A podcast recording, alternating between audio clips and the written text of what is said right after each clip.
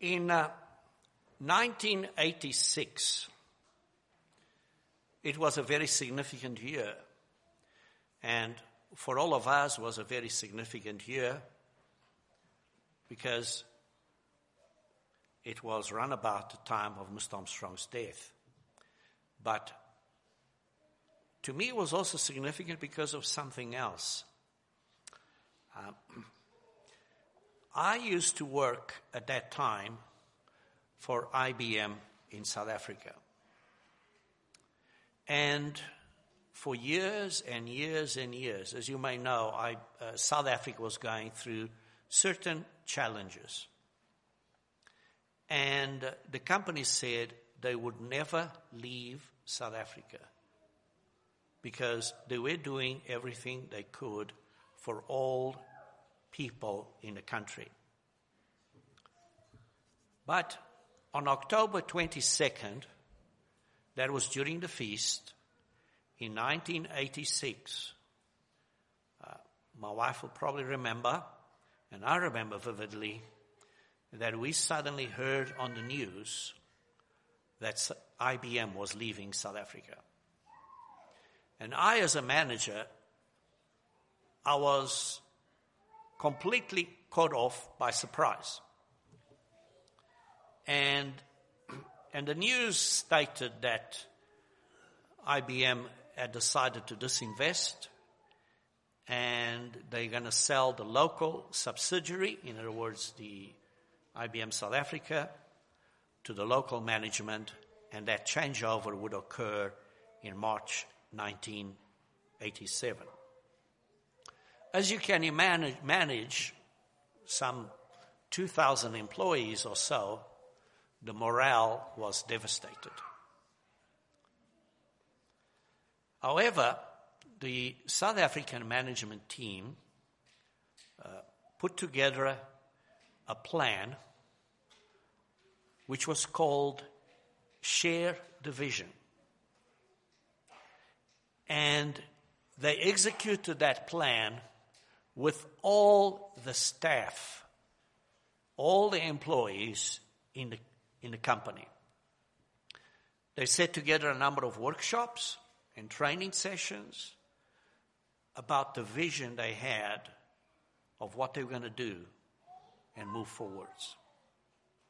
And the intent was that every employee would internalize that vision so that every employee would do its share as working for this little company now that would have to stand by itself.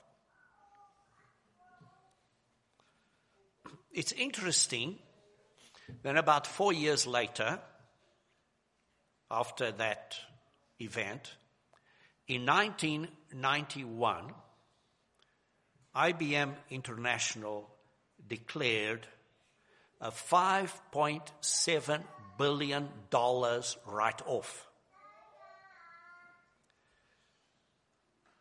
That was their biggest, causing their biggest loss ever in history until that date. But the interesting thing is in that same year, that company that had been disinvested and was now standing on its own two feet profited, had the greatest profit or, or income they ever had selling the same products that IBM US was doing.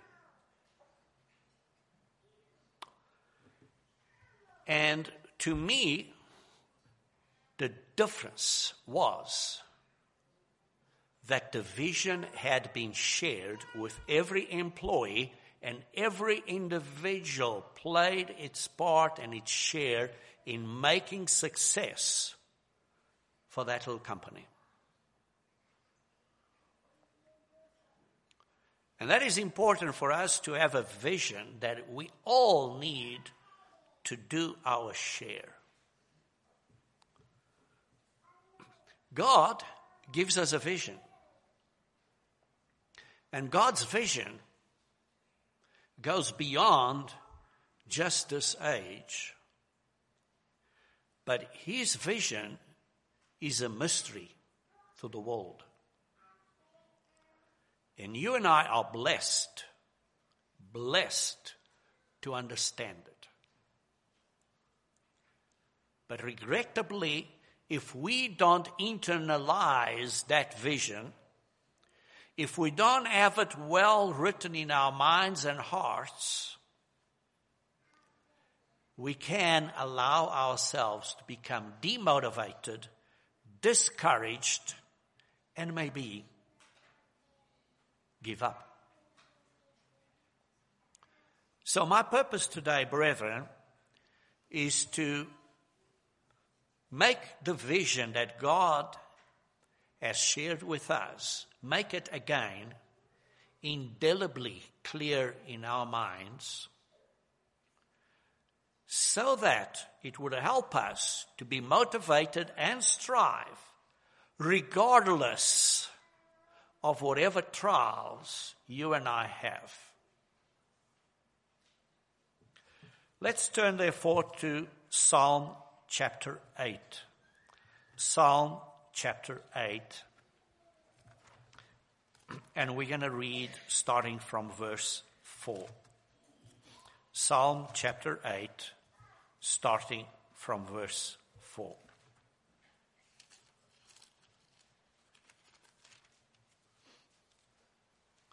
What is man that you are mindful of him, and the Son of Man that you visit him? What are we as human beings that God cares for us? Now, granted, you and I understand the meaning is dual. It applies to Christ, but it applies to us as well. For you have made him a little lower than the angels. Yes, Christ and we, mankind, are lower than the angels. A little lower. And you have crowned him, that's Christ. But ultimately, this will be looked back thousands of years from today, and it will be prophetic of you and I, mankind, that God will have, as it says here, crowned us, human beings, with glory and honor. I think quite often we neglect to understand that God wants to give you and I glory and honor. We are going to be co inheritors with Christ. You have made him, that's Christ, but ultimately be us with him, to have dominion over the works of your hands. You have put all things under his feet. Ultimately, everything will be under Christ's feet. And we, as I mentioned, we will be with him, serving with him, and we will inherit all things with him. That's our goal, brethren. To have ultimately glory and honor. How often do we meditate that God is going to give us glory? We do think often that God is going to make us his sons and daughters in his kingdom. But he's going to give us glory in addition to that as well. That is prophesied, for instance, even Daniel in chapter 12, Daniel chapter 12, verse 2 and 3. Daniel chapter 12.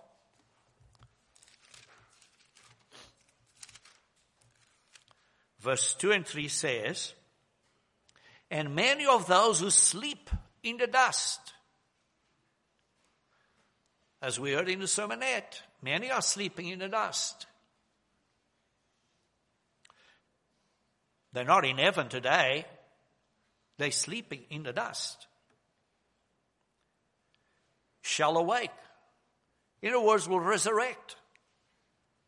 some to everlasting life. Those in the first resurrection will resurrect immediately to everlasting life. And some in the second resurrection, as we mentioned in the sermonette, will have to go through a little bit more learning and overcoming.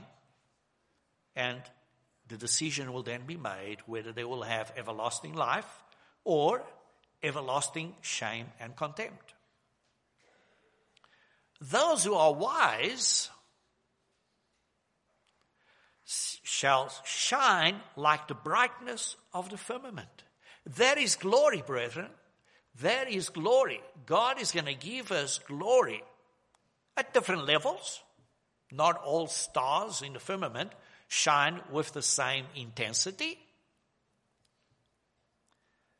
And those who turn many to righteousness by being part of a team and helping as a team, knowing, each one knowing and doing their part, understanding the vision and doing the part that they can, they will shine like the stars forever and ever.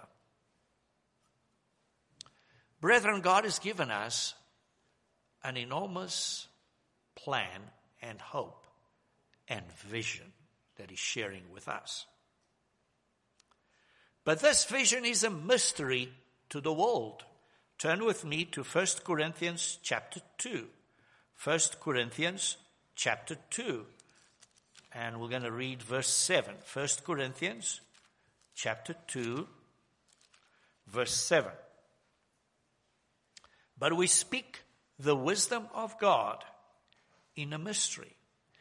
God has got this plan worked out in such great wisdom that you and I cannot even begin to comprehend it. But it is a mystery. The hidden wisdom which God ordained before the ages. God decided this before the ages, before He created the world. For what purpose? For our glory. For our glory in His kingdom, in His family, as His children. Look at verse 9. As it's written, I has not seen, nor ear heard, nor have entered into heart of man the things which God has prepared for those who love him. Brethren, you and Eye can see through a glass faintly, darkly. We don't even begin to understand the greatness, the huge greatness that God has planned for you.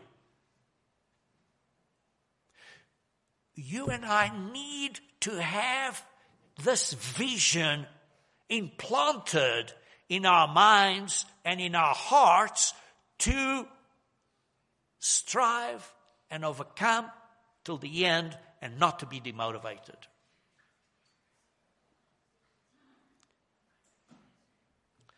He says, no man has seen the things which God has prepared for those who love Him. As we heard in our opening prayer, we love you, Father. And God loves us even more. God's love will never leave you or forsake you. Never, never, ever. Oh, yeah, you and I do sin and our sins separate us from God, but not His love. So, like, like when our children do things wrong, you know, there is a separation in a way, but that love we have for the children remains, and we want them to repent.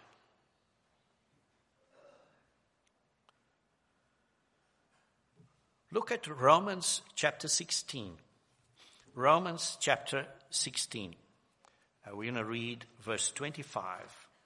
Romans chapter 16, verse 25. And that's the concluding prayer of the book of Romans.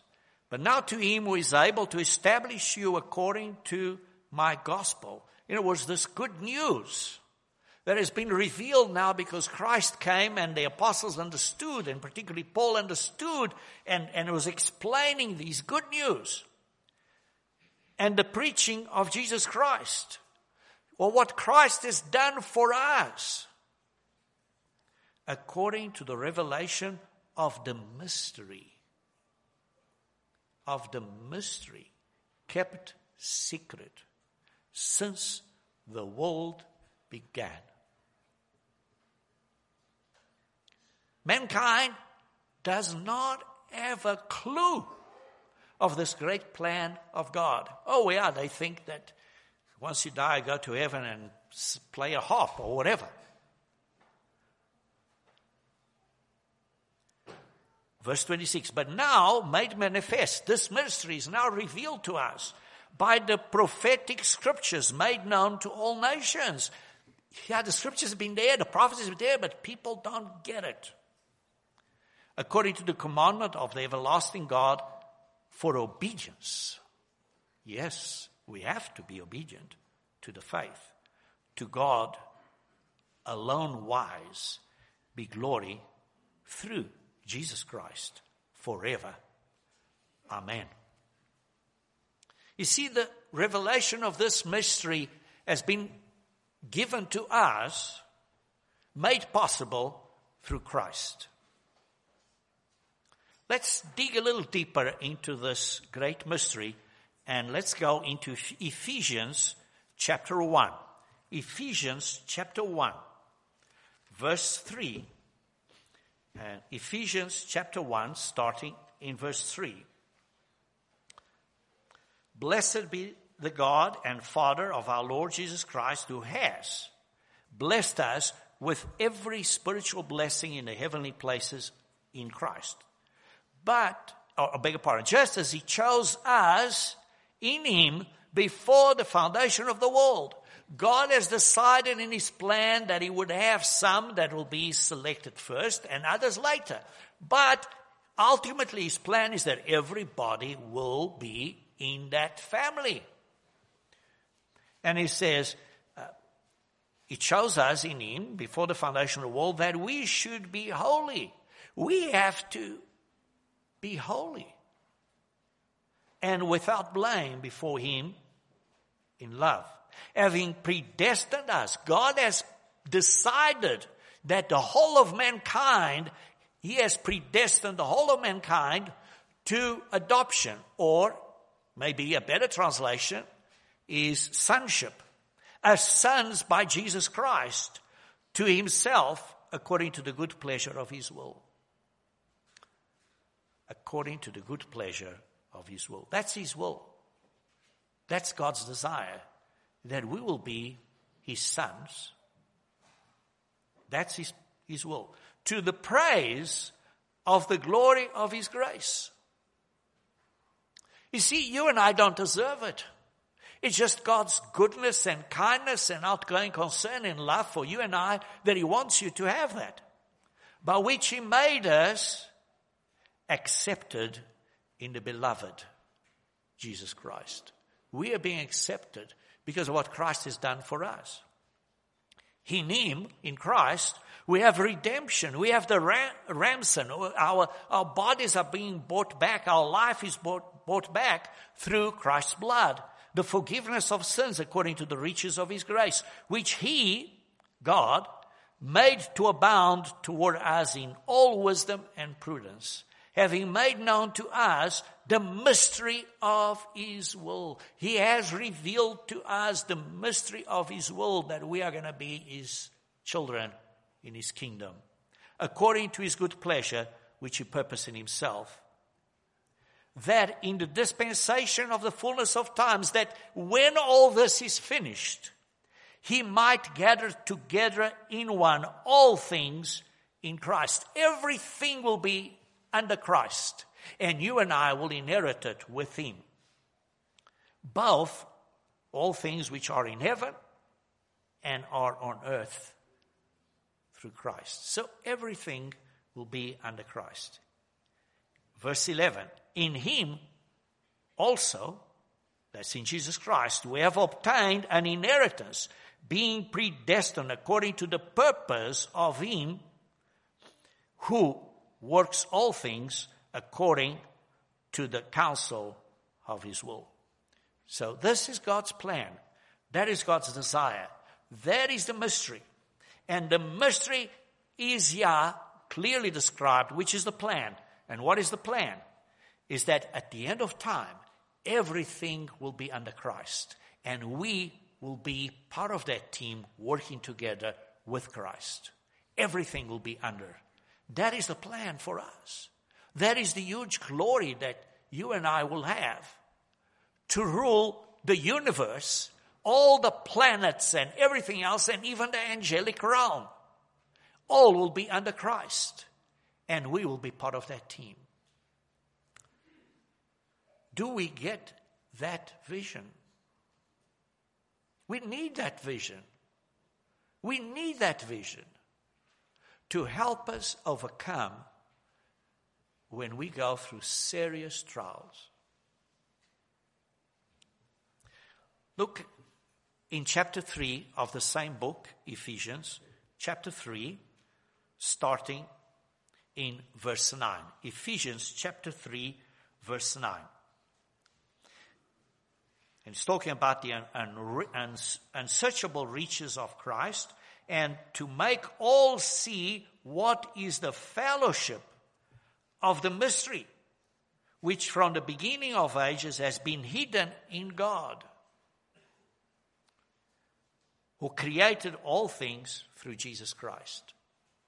God the Father architected this plan and delegated all the responsibilities of the execution of this plan to, let's call it the chief executive officer, which is Christ, until he has completed, and then he will hand it all over to the Father, saying, Mission accomplished. And so, God created all through Jesus Christ to the intent that now the manifold wisdom of God might be made known by the church, by us, being made known by the church to angels. You see, angels didn't even know that, didn't even fully comprehend it. But now, as God is working through the church, through you and I,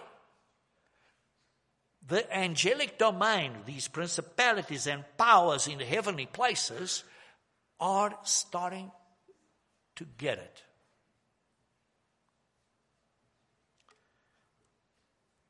According to the eternal purpose, verse 11, which he accomplished in Christ Jesus, our Lord. So through Christ, this is a great purpose. This is a great mystery from the beginning of creation that has been hidden. And only with Christ coming and He doing what He did, and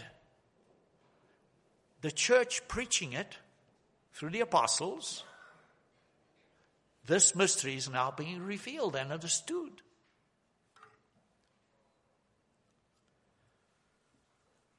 And how does God help us to remember this mystery? Well, for one, through his holy days, right?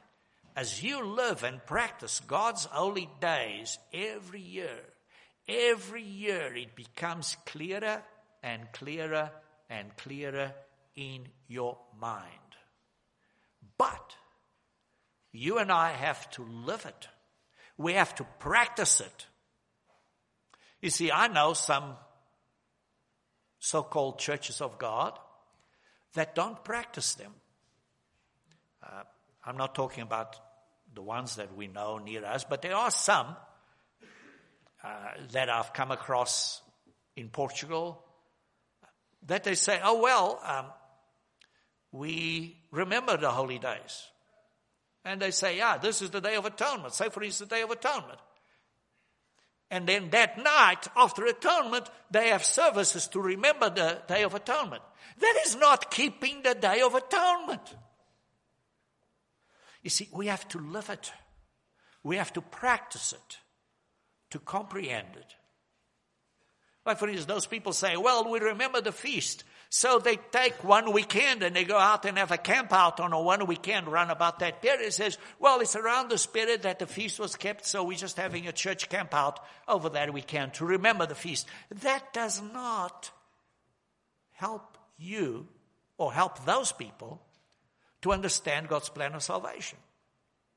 That's what I mean when I say it's not, it's not just remembering, it's practicing and living God's holy days. That's how we understand it better and better every year. Turn with me to 1 Timothy chapter 3. 1 Timothy chapter 3. Verse 16.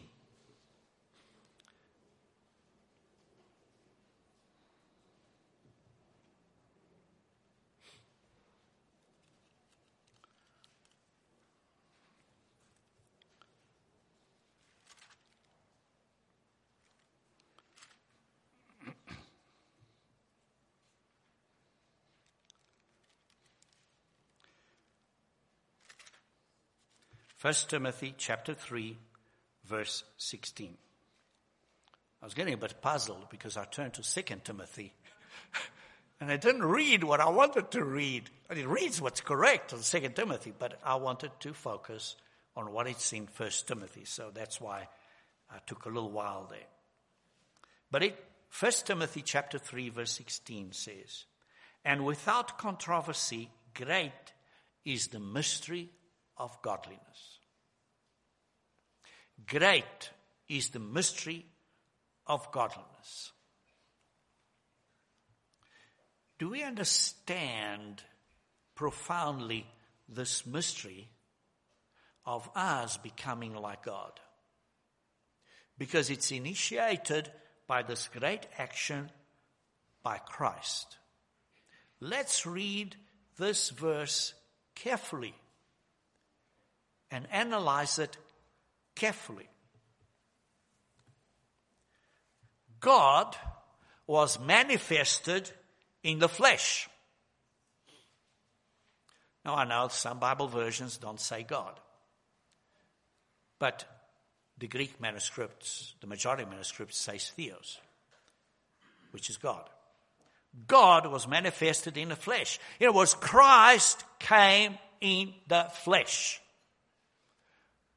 one of the two God beings. Now, when he came in the flesh, you're subject to all the temptations of the flesh, but he never sinned. He never sinned. And as you read, for instance, in Philippians chapter 2, verse 6, 7, and 8, where he says that he was in the form of God, and it was not robbery to be equal to God. He came and became a human being, and he humbled himself to death of the cross. In the flesh, that's what he did. He gave his life. He that had eternal life, he came to die. To die for you and I. And he was dead. That's why it required another being that remained alive to resurrect him from the dead, which was the Father, through the power of God's Holy Spirit, through God's power. And then is we read here, justified in the Spirit. What does that mean? It means that he was made alive by God's Spirit. Keep your finger there in, in 1 Timothy chapter 3, but quickly read 1 Peter chapter 3 verse 18. 1 Peter chapter 3 verse 18.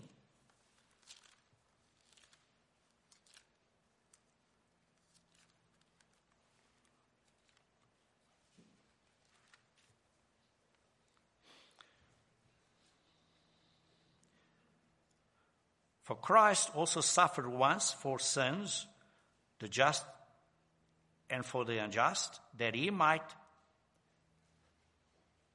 bring us to God, being put to death in the flesh, but made alive by the Spirit.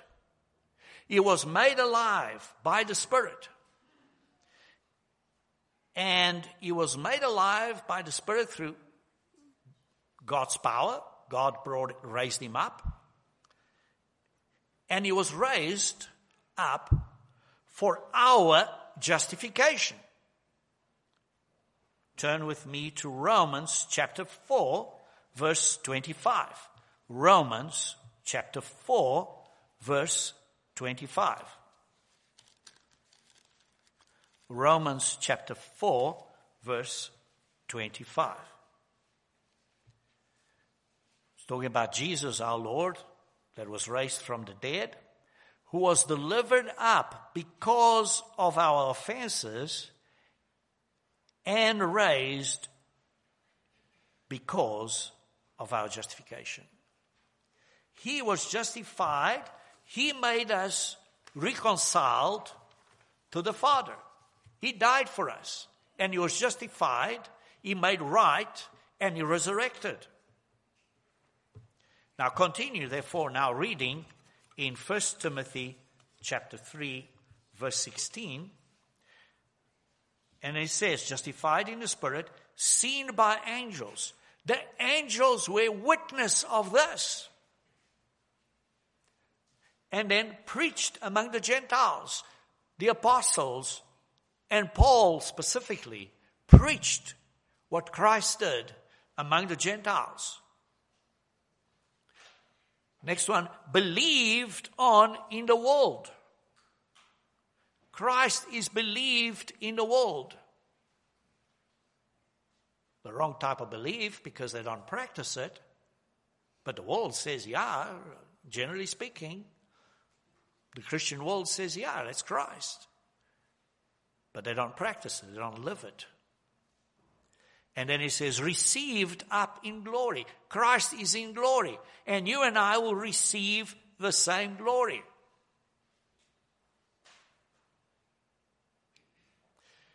You see, this gospel, this good news of what Christ has done, has been preached by the apostles and by Paul. If we look at Colossians chapter 1, Colossians chapter 1, Colossians chapter 1, verse 28.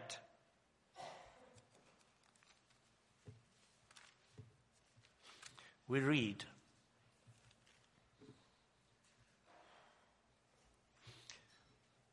Him we preach. You know, as Paul says, we preach Christ, warning every man and teaching every man in all wisdom that we may present every man perfect in Christ Jesus. Christ was preached. Now, if we just go a little bit before Paul says that, let's read from verse 21. It says, And you were once aliens or alienated and enemies in your, in your mind by wicked works, yet now he has reconciled Christ has reconciled us by his resurrection, by paying for our sins. In the body of his flesh, through death. His death has reconciled us so that we can be presented holy and blameless and above reproach in his sight, in the Father's sight. Verse uh, 23. If indeed you continue in the faith, grounded and steadfast, and are not moved away from the hope of the gospel. This is our hope, brethren. This is the good news that you and I have of this gospel.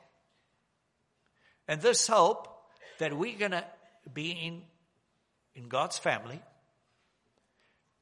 is a great vision that empowers us to overcome whatever trials we go through the hope of the gospel which you heard, which was preached to every creature under heaven, of which I, Paul, became a minister. Verse 24 I now rejoice in my sufferings. Paul says, I rejoice in the problems and health issues and whatever problems I have, I rejoice. For you, my sufferings for you. Suffering, we suffer for one another. What, what do you mean we suffer for one another? He says, then he says, and fill up in my flesh what is lacking in the afflictions of Christ. Do we get that? What is lacking in the afflictions of Christ.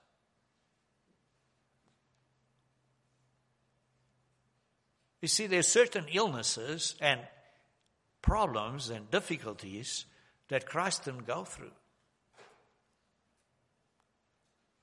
But his body,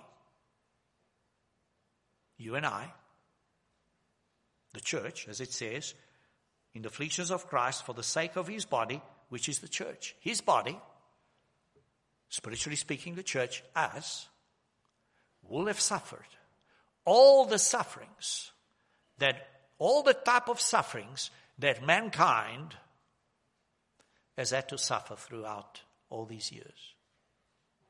And you and I would have filled up in our flesh what is lacking in the afflictions of Christ, of his body. Christ's body, the church, would have suffered all types of pains and difficulties. And you and I, as members in his family, as spirit beings, will be able to encourage and comfort because the Father is a Father of mercy and comfort. We will be able to encourage and comfort every person that will be coming out of great tribulation or resurrected out of great difficulties, going through great anxiety and you and I will be able to encourage them.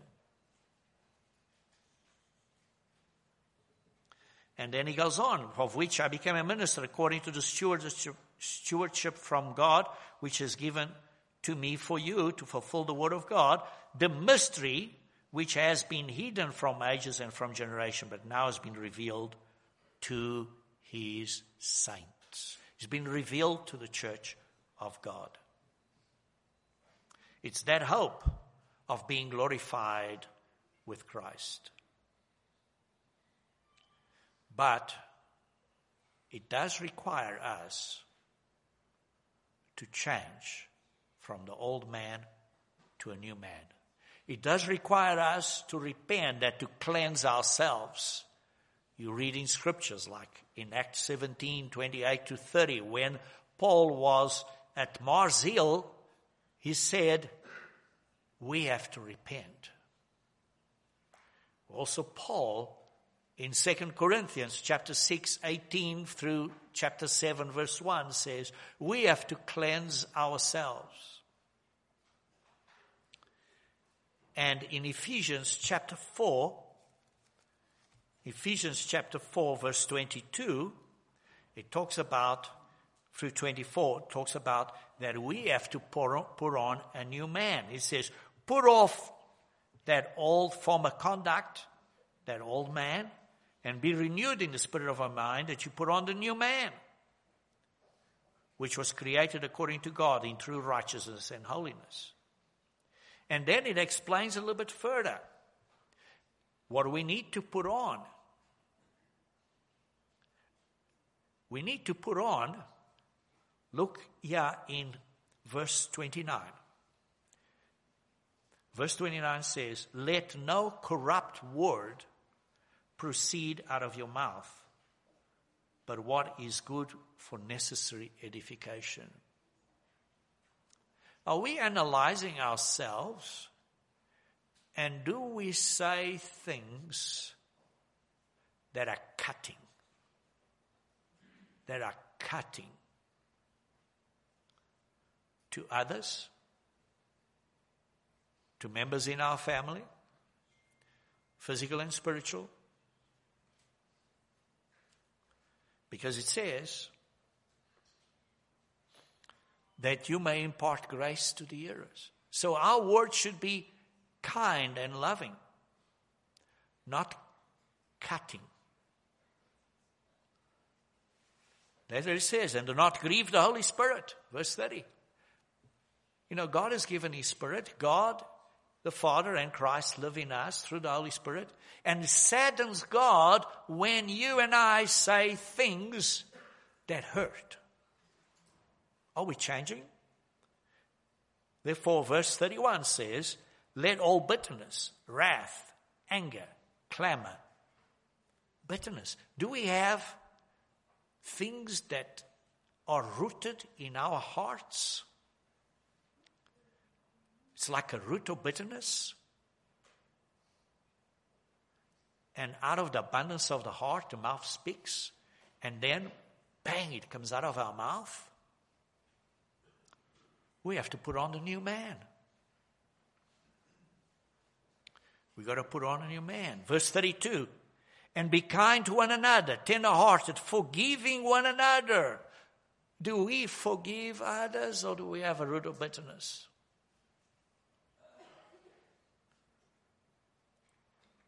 even as God in Christ forgave you. You see, brethren, God wants us to be like Him.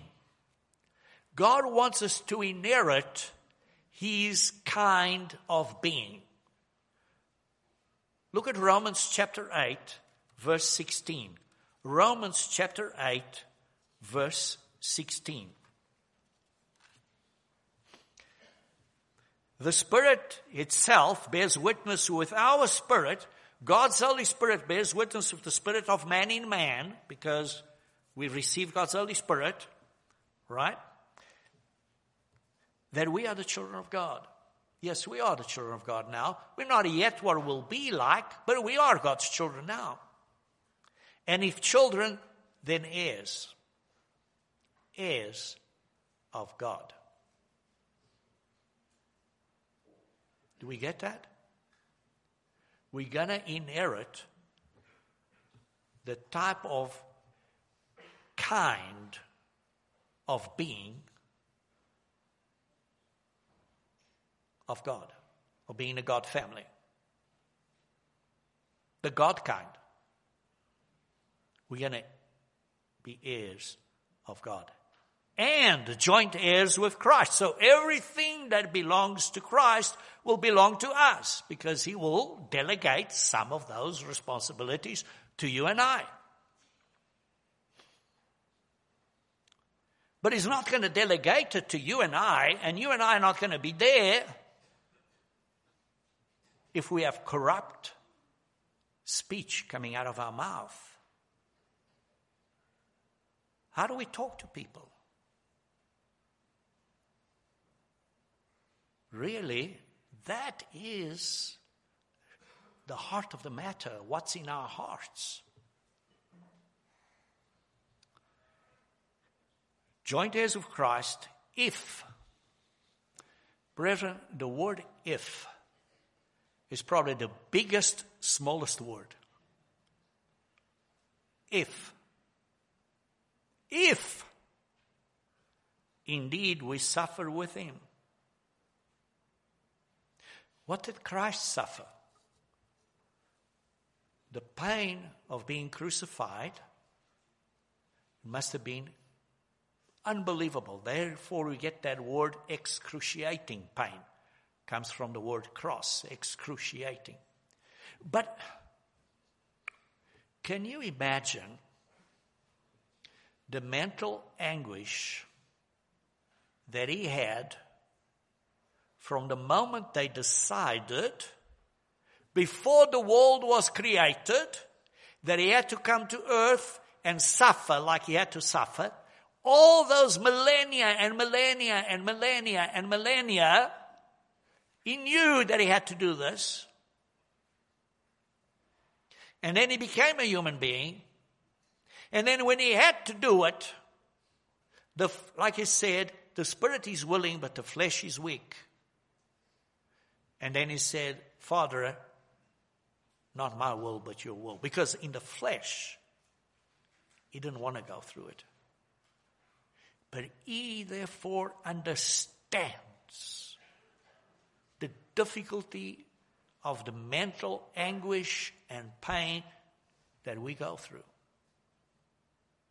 If, as it reads here in verse 17, indeed we suffer with him. So it's not just physically, but mentally and emotionally had to go through that suffering. If that, that we may also be glorified together with him. We're going to have the same glory as Christ. It's mind boggling. We need to have this vision, brethren. Oh, but Satan is very clever. Because it, oh well, look at Christmas. Oh, these beautiful things and beautiful tree and all these other things in deviating you from God's plan of salvation and His holy days. Or look at uh, Easter Sunday and the lovely, beautiful eggs. Oh, how beautiful. Hogwash. Because that is distracting you from God's plan of salvation. We have to abide in the doctrine of Christ. Jesus Christ came in the flesh, as it says in John, in second epistle of John, verse 7. Jesus Christ came in the flesh. He died for us. And this is a warning for us. And so, in Hebrews chapter 12, Paul then says, in Hebrews chapter 12, verse 1 and 2,